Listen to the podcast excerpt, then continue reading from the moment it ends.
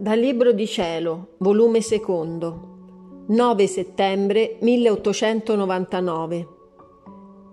Gesù le parla del nulla delle anime e dell'amore che porta a lei.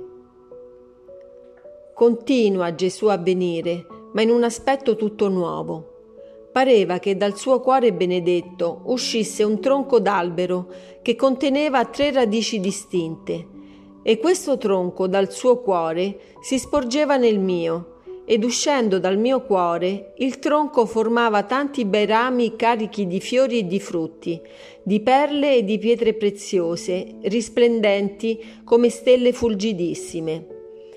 Ora il mio amante Gesù, vedendosi all'ombra di quest'albero, tutto si ricreava, molto più che dall'albero cadevano tante perle, che formavano un bell'ornamento all'umanità sua santissima.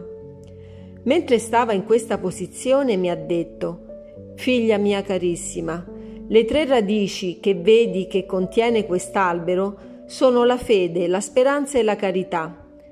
E siccome tu vedi che questo tronco esce da me e si introduce nel tuo cuore, ciò significa che non c'è bene che posseggano le anime che non venga da me sicché dopo la fede, la speranza e la carità, il primo sviluppo che fa questo tronco è il far conoscere che tutto il bene viene da Dio, che le anime di loro non hanno altro che il proprio nulla e che questo nulla non fa altro che darmi la libertà di farmi entrare in loro e farmi operare ciò che voglio. Mentre vi sono altri nulli, cioè altre anime, che con la loro libera volontà si oppongono. Onde, mancando questa conoscenza, il tronco non produce né rami né frutti e nessun'altra cosa di buono. I rami che contiene quest'albero, con tutto l'apparato dei fiori, frutti, perle e pietre preziose, sono tutte le diverse virtù che può possedere l'anima. Ora, chi ha dato la vita a quest'albero così bello? Certo le radici.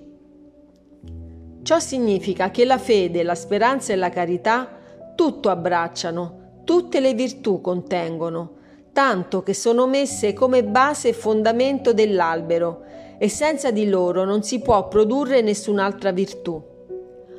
Onde ho compreso pure che i fiori significano le virtù i frutti i patimenti, le pietre le perle preziose il patire puramente per il solo amore di Dio.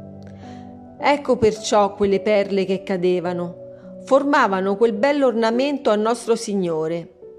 Ora, mentre Gesù sedeva all'ombra di quest'albero, mi guardava con tenerezza tutta paterna, onde preso da un trasporto amoroso che non ha potuto contenere in sé, e strettamente abbracciandomi ha incominciato a dire Quanto sei bella, tu sei la mia semplice colomba, la mia diletta dimora, il mio vivo tempio in cui, unito col Padre e lo Spirito Santo, mi compiaccio di deliziarmi. Il tuo continuo languire per me mi solleva e ristora dalle continue offese che mi fanno le creature. Sappi che è tanto l'amore che ti porto, che son costretto a nasconderlo in parte, per fare che tu non impazzisca e non potessi vivere, che se te lo facessi vedere non solo impazziresti, ma non potresti continuare a vivere. La tua debole natura resterebbe consumata dalle fiamme del mio amore. Mentre ciò diceva, io mi sentivo tutta confondere ed annichilire e mi sentivo sprofondare nell'abisso del mio nulla, perché mi vedevo tutta imperfetta. Specialmente notavo la mia ingratitudine e freddezze alle tante grazie che il Signore mi fa. Ma spero che tutto vuole ridondare a sua gloria ed onore, sperando con ferma fiducia che uno sforzo del suo amore voglia vincere la mia durezza.